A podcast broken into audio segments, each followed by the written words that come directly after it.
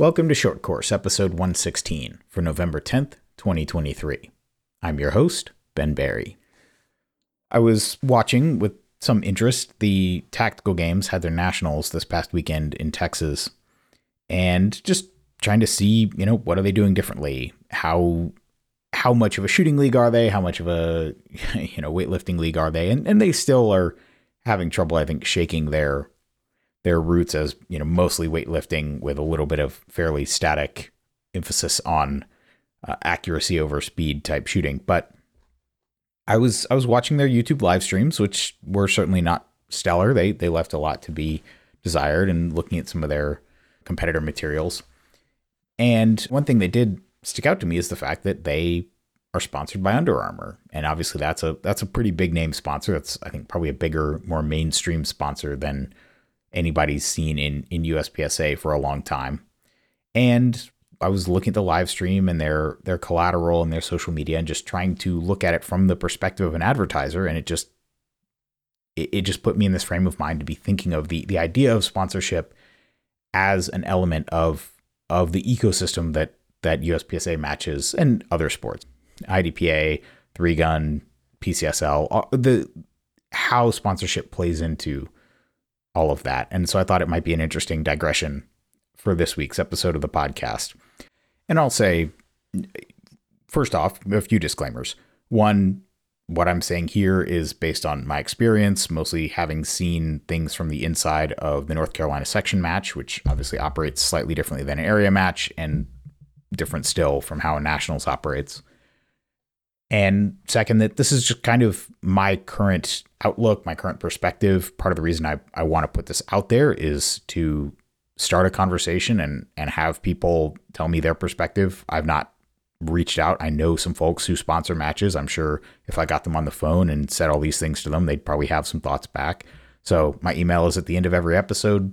Feel free to, to reach out. I, I really do want to not just say, you know, this is this is my point of view and it will be this way unchanged for four years. No, I, I understand that I'm coming into office as area director with a certain set of beliefs and background, but I want to grow and learn and, and be educated by being exposed to people who who know more than me, who have more experience in various areas. So none of this is meant to be, you know, a grand pronouncement, but this is just kind of my perspective on things as a snapshot in time in November of twenty twenty-three. One place I think that's also good to go at the beginning of the discussion is the idea that I don't I don't fundamentally see the job of U S P S A to as being sponsor friendly. So, for example, there are leagues that are looking at making a, a changing the sport or building a sport from the ground up that is inherently T V friendly. And I, I'm not really interested in changing U S P S A as it is. I think hit factor scoring, I think having matches that play out over twenty or twenty-four courses of fire at a at a really high level, you know, thirty at a at a world shoot. I think that's actually a pretty good format.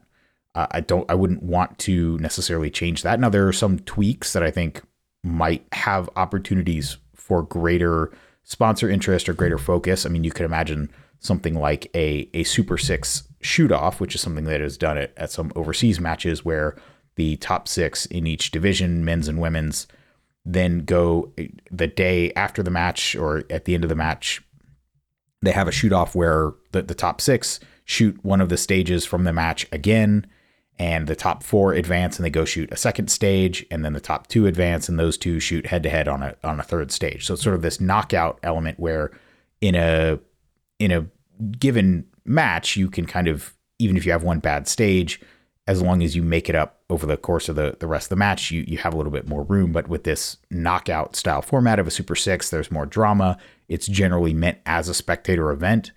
And so you could imagine a live stream of something like that would, would be a way to get more eyeballs. So there are ways to augment the existing hit factor, U S P S A, I P S C format that I, that I think might be interesting from a sponsorship perspective. But fundamentally, I don't see the job of, of U S P S A to be going out of its way to be, you know, quote unquote sponsor friendly. Now, again, there are things like having walls that make for better YouTube live streaming where we can make accommodations like that. I think we, we should, and we, we have that option, but fundamentally, I don't think the sport should be, should be changed in a way to attract sponsors. What I'm talking about today is is more about the idea of, if people want to sponsor matches, how can we make that worth their while?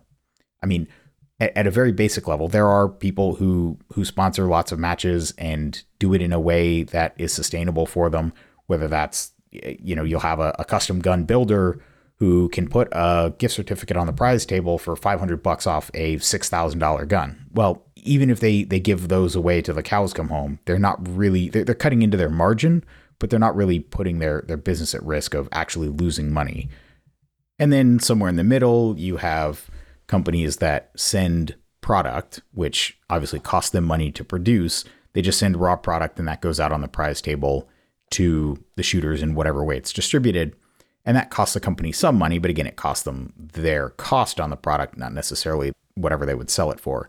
And then all the way at the other end of the spectrum is something like a, a pure cash sponsorship, where it's just a transactional relationship. The sponsor is paying for advertising and they write a check and they get banners, they get in the match book, they get whatever the, the, the, the sponsorship package for that match is. They just, they're paying for that. It is a sponsorship deal.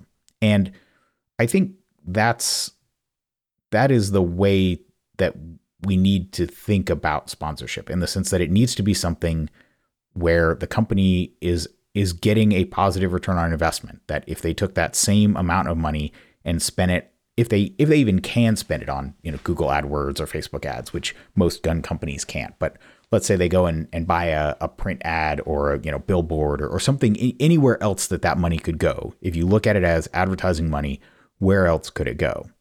And I mean, even within U S P S A, matches often usually accept product as as prizes. But you look at the other places that, that U S P S A headquarters in particular is involved in advertising, in the magazine, on the website, in the app. I don't think those come with product. I think those come with cash. That those are those are just paid transactions. And so to some degree, this is this is an understood thing. And I think hopefully the people who have been paying for ads in the in the magazine are are seeing some some return on investment, in the sense that they're actually getting their name and their logo and their product in front of users that otherwise wouldn't may not know about it or wouldn't see it. And yes, you can you can do marketing through Instagram and and social media and, and all this sort of organic stuff. You can sponsor people, you can send product to YouTube influencers and get them to review it. You, you can do all that, but that's time consuming. It's somewhat messy. And, and there is, to some degree, a niche in the market for, hey, I'm a businessman, I'm trying to sell a product. Let me just write a check, send a, get my des- graphic designer to, to design up an ad, send it over, get some banners printed, whatever it is, and, and just sponsor, not have to have any agreements or ship product to somebody and then review their video before they post it. I mean, all, all that stuff, if companies want to go that route, that that's fine. But there is a spot in the market where matches are a place where avid gun owners go. And if you can be exposed to something you didn't know about, whether it's a, a new bullet company, a new holster company, a new gun company, if if it is a way for those companies to get visibility and to to have their name out there, be able to advertise, you know, if they have some new product or, or what have you, that's a way to get eyeballs onto it. Now, the downside is, at a typical U S P S A match, whether it's a, a level two, level three, even up to a nationals, you're going to get a few hundred people are going to actually lay eyeballs on any banner that's hung on a stage. A few more might look at the match book, but what we're really talking about, if we want sponsorship to really be worthwhile, if we wanted to actually have some some distribution, is it needs to have this force multiplier. It needs to have this effect where the the people being advertised to are not just the people on the range, but say the people that watch all the match videos from all the people on the range, and the people who watch any live streams or any any video put up by the by the the match organizer. So so there has to be this this multiplier effect where it's not just the people physically present who see the advertising, but for it to really be effective to get the name out there, you want that that level of of advertising to be multiplied through the internet. And instead, what we get at the state section, level two sort of strata of the of the competition hierarchy is basically lots of product. From what I have heard, area matches can occasionally get one or two major sponsors to to sign cash deals. I think that's somewhat more common at nationals, but at least for the N C section, for the, the five years that I've been able to kind of see behind the scenes of it, sponsorship means means product. It means gift certificates on the prize table. It means product for the prize table. It means it means something tangible that gets passed on to the shooters. The problem with that is that at some very sort of real level, those prizes don't materially improve the match experience, the competitive experience. Now, there are a few sponsors, I think most notably Shooters Connection, that will, their, their sponsorship takes the form of a discount off product. So all the targets, all the pasters, and if you want to buy any other things to put on your prize table, they'll give you a discount on that. So that actually, as a as a match director, that saves you money that you can then reallocate to other places, whether that's your staff dinner, more porta potties, travel stipends for your staff, whatever it is, that, that is actually money that you can reallocate to somewhere else in your match. But for most matches, the the prizes that come in don't necessarily improve things. They they don't help the match in any way other than sort of theoretical brand cachet. And in a lot of cases, they add a lot of hassle and, and complexity. I mean, at your typical level two, you're just going to take all your prizes, take each one, pick a, a shooter that's registered at random, and assign the prize to them. And that has a that that is the most logistically simple way to distribute prizes, but it sucks for basically everyone involved. As a as a sponsor, typically speaking, the only person who sees the prize is the person receiving it. So there, there's not this element of walking the prize table and choosing among the options that you have, where for every person that chooses your prize, ten more people might see your name, see that you put something on the prize table, and maybe they go on and pick some other prize, but your name, the fact that you put the prize on the prize table, is at least in their brain. They are aware that you sponsored the match. So yes, you get your banners put up, you get your logo in the match book, but you also get this physical, tangible thing where, you know, you might be a, a new vendor and people might not necessarily know your name, but they see, I mean, there, there was a, there was a, there's a company local to us, Zoo City Armory, and they started loading ammo and laser marking cups and all this stuff. And I remember the first year we were running the N C section match up at Sir Walter in twenty nineteen, they'd put a bunch of stuff on the prize table and nobody had really heard of them. And there were a lot of people asking, what's this? Who are they? What do they do? You know, they, they'd put a gift certificate on there, and that, that generated, not a lot of people went out of their way to, to to pick that if there was something else on the prize table that they were interested in. But it did a great job of making people in the North Carolina area aware of this new local company that was making, doing laser marking and making ammo and, and doing this kind of thing. You don't get that with this, with this, you just assign the prize to the person when they check in, hey, here's your prize. Or if you're, maybe you don't do it at check-in, you just have somebody driving around in a golf cart distributing the prizes. But it's bad for the sponsors in the sense that you pay your sponsorship in product and only the person receiving it necessarily sees it. As a shooter, it's basically a random draw if the thing you get is something you even need. And so you get a lot of people horse trading or just giving it away in the parking lot. So of the, the three parties in the sort of transaction, the sponsor, the match director, and the shooter, it's basically that's the easiest thing for the match director. It reduces their workload the most, but it delivers relatively little value to either the sponsor or the competitor. Now, the approach that North Carolina section has taken for the past five years is much more labor intensive for the for the match director, but it's to actually divvy up the prizes into roughly equal groups. And then for each schedule of shooters, when you check in, you walk the prize table. Now, obviously, there's always going to be some more valuable prizes than others, but you basically get to look at the prizes on the prize table, and there very well might be something that is a lower objective dollar value that is just more useful to you. And this also resolves problems with things like, a lot of times you'll get product that is that's donated that it's for a specific gun, or it's a something specific to rifles or P C Cs or left-handed or something that that is really, for the person who can use it, high value, but for the average person, not valuable at, at all. The main drawback to this approach is that it does make it very hard to distribute high value prizes. So for example, for the past few years, Ruger has been a sponsor of the North Carolina section, and their sponsorship is a certificate for each of three guns. And they're all four hundred-ish dollar value guns. And if you put that on the on the prize table, then just the first person who walks up is going to see this is obviously worth twice as much as any other option. Even if I flip it on the local forum, I'm still going to walk away with more cash in my pocket than anything else I can do here. So I'm just going to take this gift certificate. And so the approach that that we've taken for that is we actually set that up as a raffle. So when you check in, you get a ticket and you can put it in a bucket for one of the three guns. And on top of whatever you get from the prize table, you can you can put a, a raffle ticket in for one of these three guns. And again, it gives you an option because typically I think it's there's a, a nine millimeter P C C, there's a nine millimeter full size handgun, and then there's a nine millimeter carry type gun. And so people can kind of choose which one of those they are at least were vaguely interested in. And so that helps to kind of ameliorate that issue.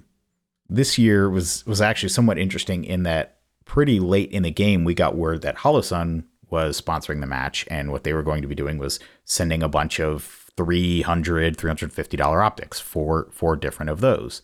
So it became the same question. How do you how do you distribute that in a way that isn't just random draw to, you know, someone who may or may not have a use for that optic? Or, you know, do we add, now there's seven options you can spend your raffle tickets on. Do we give people two raffle tickets? Now that there's seven options, are people going to back up and stand there all day trying to pick which one? There's an element where, you know, when it's one of three guns, you can pretty quickly decide which one is interesting, but you start giving people too many options and things, things start to back up. And so those actually ended up going in something that was newly tried this year, which is this idea of a virtual prize table, which is that since we didn't, because everybody shoots on different schedules, there's no one awards dinner where people can walk the prize table and order a finish, but that and a few other high value, I think two hundred dollars and up gift certificates were awarded in order of finish across the divisions. And so that gave the the people who, you know, starting with the biggest division, I think, you know, obviously carry optics went first and then on down through the other divisions. And it was first overall got first pick of all the divisions and then state champion. For the record, I did not take a prize. I passed it on to whoever was after me. I just passed because I, I wanted more people to kind of have a, have a bite at this virtual prize table and just kind of see how it worked. And it, it was okay. I mean, I think a lot of the optics ended up going, ended up getting flipped for cash, which is kind of inevitable. I mean, what else? The ideal situation would be that you could find someone at the match who genuinely is going to take this prize and not flip it for cash and put it on a gun and get, you know, shoot it ten times a year and get a ton of value out of it and a ton of enjoyment.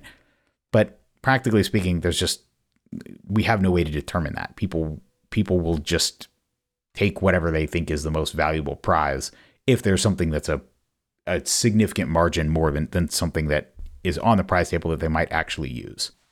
All of this whole digression, I know much of which regular listeners have heard before, all this digression to basically say, even to a match, getting a bunch of product is not, it doesn't necessarily make the match better. Yes, do, do people feel like they get more for their match fee if there is a, a good prize table at the match? Sure. But at the end of the day, I don't think what gets people to drive hours and, and come to a state or an area or a nationals match is, is the prize table.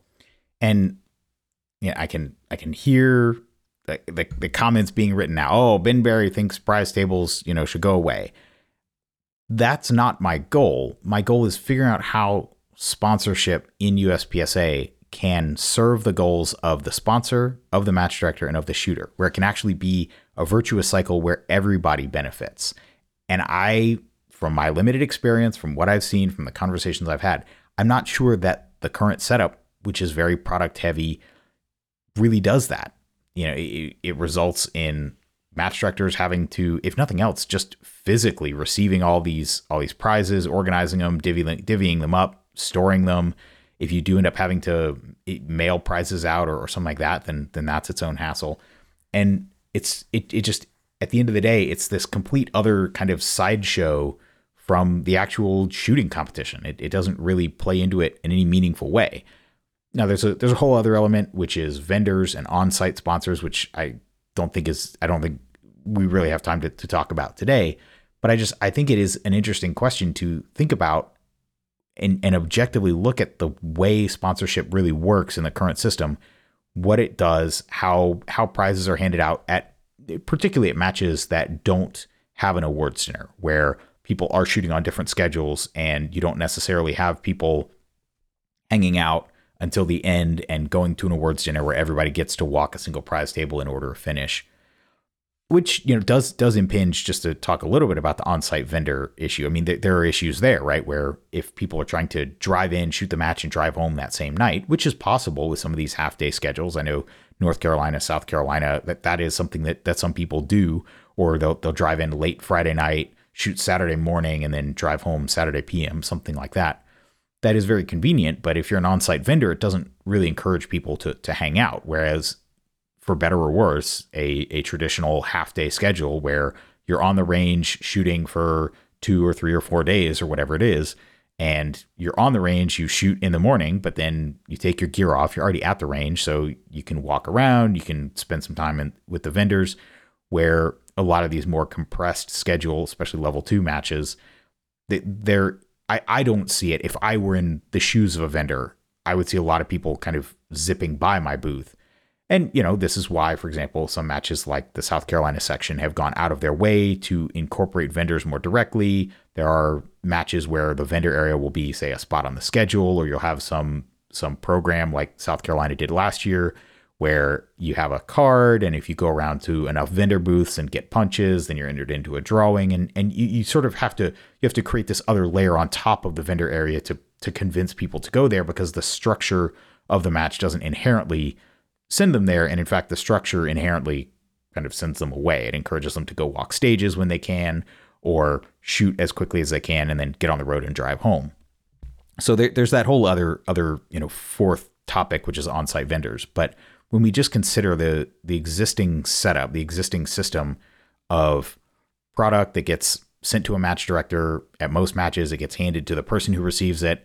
Maybe the person who buys it from them is aware of it, but they, they, it's, in terms of actually delivering advertising value to the to the sponsor, it leaves a lot to be desired. Certainly, I think being in the match book, having a banner on stages, at least gets the name out there a little bit more.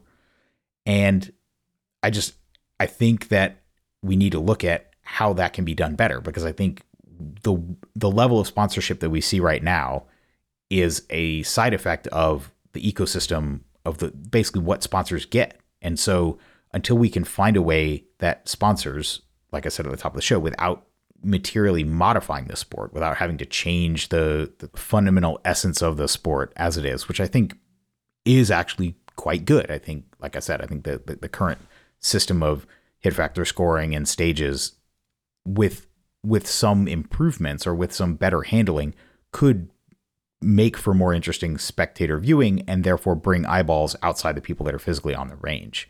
And yes, a, a simple live stream, I think, is a good first step in that direction. I mean, I, I know there's been a lot of discussion about what did or didn't change, about the the five G towers at Talladega. It is what... I don't know if we need Starlink. I don't know what it what it takes to get some kind of either, and it doesn't even necessarily have to be live stream, but some kind of delayed coverage that that is relatively contemporaneous with the, the ongoing championship, having some kind of coverage of the shooters. And, you know, yes, I think people will people will want to primarily tune in to see to see the Super Squad, to see the best guys. There is that element of, hey, look, Ma, I'm on T V. You know, if you if you happen to to catch yourself on the, the U S P S A live stream, the way that they used to do it, where they would just have a couple of cameras set up on random stages. Typically, there would be there'd be one fixed camera that would follow the Super Squad around, and then there would be one or two other cameras on other bays, and they would just cut between these static cameras. The downside to that being, if there happened to be nobody shooting on any of the three stages, then you would just end up watching an empty bay, or you'd end up watching people pasting. And I will say that I think that was a good start, uh, but they don't even do that anymore. Again, I don't have any any insider information about what happened. We just we don't see those, even of uh, what little there used to be. But when during the twenty twenty-one Karyoptics and P C C match, which was at at Talladega back, I guess, before the five G towers changed, or for whatever reason they stopped doing these live streams, I got to thinking of what could be done with just what was already available. And so I went and did my own kind of rebroadcast of their stream, adding a little live scoreboard, adding using the the YouTube ability to kind of jump back to to do instant replay, and then when you're running a little bit behind live, then you can skip over the dead time. And I think the the the I'll link to the video. Like I said, uh, you know, it ended up being something like an hour, but if you skip to thirty, forty-five minutes into it, you'll kind of see once I've kind of hit my stride and I'm jumping around. It, it just, with literally an hour and zero money and just free software and the YouTube live stream that was already being run by U S P S A, I think we got to a something that was an example of what could be a better product than than what was being done. And obviously, if you can further enhance that where you have maybe a few cameras or, you know, more time delay, you have the ability to do some more slow-mo or do do some analysis, do two shooters overlaid and and that kind of analysis, you could actually do a, a pretty interesting and informative live stream where people can actually see the best shooters in the country duking it out. And I think that would that would actually bring in a lot of eyeballs, which then sponsors would be interested in advertising to. So all of a sudden, it's not just the the, the banner on the stage is seen by the three or four hundred people that that go through that stage, but now the the Nationals live stream is on that stage for twenty or thirty minutes, which is, you know, how long that squad is going to be on that stage. And so you see that banner quite a bit more. And so then there's that element of, well, now that that sponsor is getting a lot more coverage. And if a thousand people watch that stream, if five thousand people watch that stream, who knows? There's all of a sudden you're, you're able to, to use the power of technology to multiply the people actually becoming aware of this sponsorship. I don't know what would go into making this happen. I know that two years ago we had these fixed camera live streams from Talladega that seemed like at least a step in the right direction. It seemed like there was potential further improvements that could be made on that. We've gone backwards in the last few years. I, again, I don't know why that is, but I, I think there is an opportunity here, not just from the, the, the sort of structural side of, you know, how do we make A, a sponsorship arrangement that is, like I said, beneficial to all three parties, the match director, the sponsor, and the shooter. But we can actually provide value to the sponsors by giving them exposure to more than just the people who are physically on the range. And I think ultimately, just to sort of bring this full circle to the tactical games, I think that's that's probably what Under Armour was looking for when they sponsored it. They know that this is something that people are looking at. This is a this is something that even if people don't participate, because there aren't local tactical games matches. They have, I think though that their headquarters runs, there aren't matches that I'm aware of. There might, there might be out there. I'm not an expert on the sport, but I know they run like ten regional matches around the country and some, some smaller like skirmishes or something like that. And, uh, it's not something that people participate in as a sort of ongoing local thing, the way that U S P S A is, but that also has this element of you have more eyeballs where it's something where people might be training at home thinking that one day they'll they'll come to one of these regional matches and drive five hours to to go spend a weekend shooting one of these. And so those those eyeballs are actually, to some degree, as an advertiser, more valuable. And so I, I think it's it's just an interesting thing to look at in terms of, you know, are we are we trying to advertise to the to the participants or to the people who are watching at home? Well, you can't have anybody watching at home if you don't even have a live stream, if you don't have A, a daily wrap up, right? I mean, you could imagine, I know the last few years there have been these these on-site, highly polished social media videos that in some cases are being uploaded within hours of, of filming, but typically they're they're really chopped together. You don't see a single person's stage run, but I mean, you could imagine a, an end of day recap that might be ten minutes long, and you just have somebody who really understands hit factor scoring and can can kind of track the points and how the, the battles within the super squad are playing out. Heck, maybe get one of the super squad guys, just kind of fill you in and be like, hey, what happened today? Like, where did the where did the standings start? Where were the big shakeups during the day? And you could get a any of these guys that that are really detail oriented. I mean, you know, a Mason Lane or or one of these guys who, you know, tracks points and understands kind of where the relative standings are. And get one of those guys to kind of brain dump it for you and then do a, do a, some kind of daily end of day recap and show people, hey, this was day two at the such and such nationals. And the day started out like this. And then these four big events happened. And here's where we're at at the end of the day going into tomorrow. And you could do that for each of the, the major super squads in, you know, the divisions, men's and women's, and and and that could be a ten, fifteen minute video. Would it be a ton of work to edit together at the end of the day? Sure. But again, if you can put that together and then, because, you know, live streaming is cool, but not everybody is going to sit around and, and watch six hours, eight hours a day of, of live streaming. People have stuff to do. And so having live stream as one way to, to one avenue to consume the content for the people who can just have it on, or, or maybe they, you know, skip around and, and watch the parts that are interesting to them. That's one thing. But yeah, if you can also, you know, do some kind of end of day wrap up, have some highlights. And then again, ha- if, if those end of day highlights, even people outside the sport, you know, share the video, people might start get into it and they'll see some of the, the really top level guys, some of the, the, the great performances going on and some of the really good shooting. Maybe it'll get them interested in U S P S A, say, oh, wow, okay, I see, I see what this looks like at the highest level. But then you also can figure out how to work advertisers into that in a way that, I mean, to be honest, is, is less boring than the way that they were doing it on, on these old live streams two years ago, where in between times when there was no action going on, they would just cut to what was basically like a thirty second T V commercial. And again, on YouTube, you can just skip through those if you're not watching live. If you are watching live, you can just pause and change the tab away to something else. And so I don't, and I think, and they had like three of them and they just, it was just the same three over and over again. So as soon as one would start to play, you'd kind of tune out.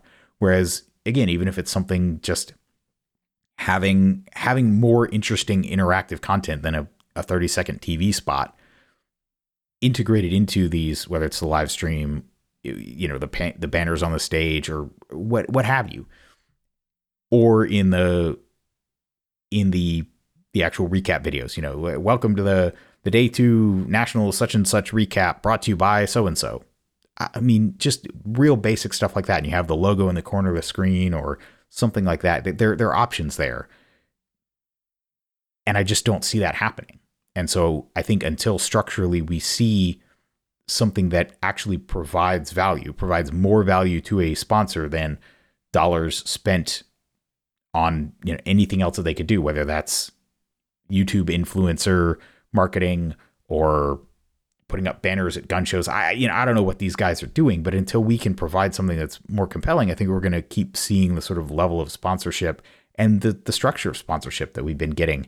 And as I would like to think I've sort of laid out today, I, I don't know that it really serves anyone particularly well. And I think there is actually an opportunity within the sport to have something that benefits shooters, that benefits the sponsors, and isn't a huge pain in the butt for match directors. And so I think having discussions about that and having different matches try different models, share what works, learn lessons from each other, I think that's the, that's the key. And we need more of that. And um, hopefully we'll have it in the future.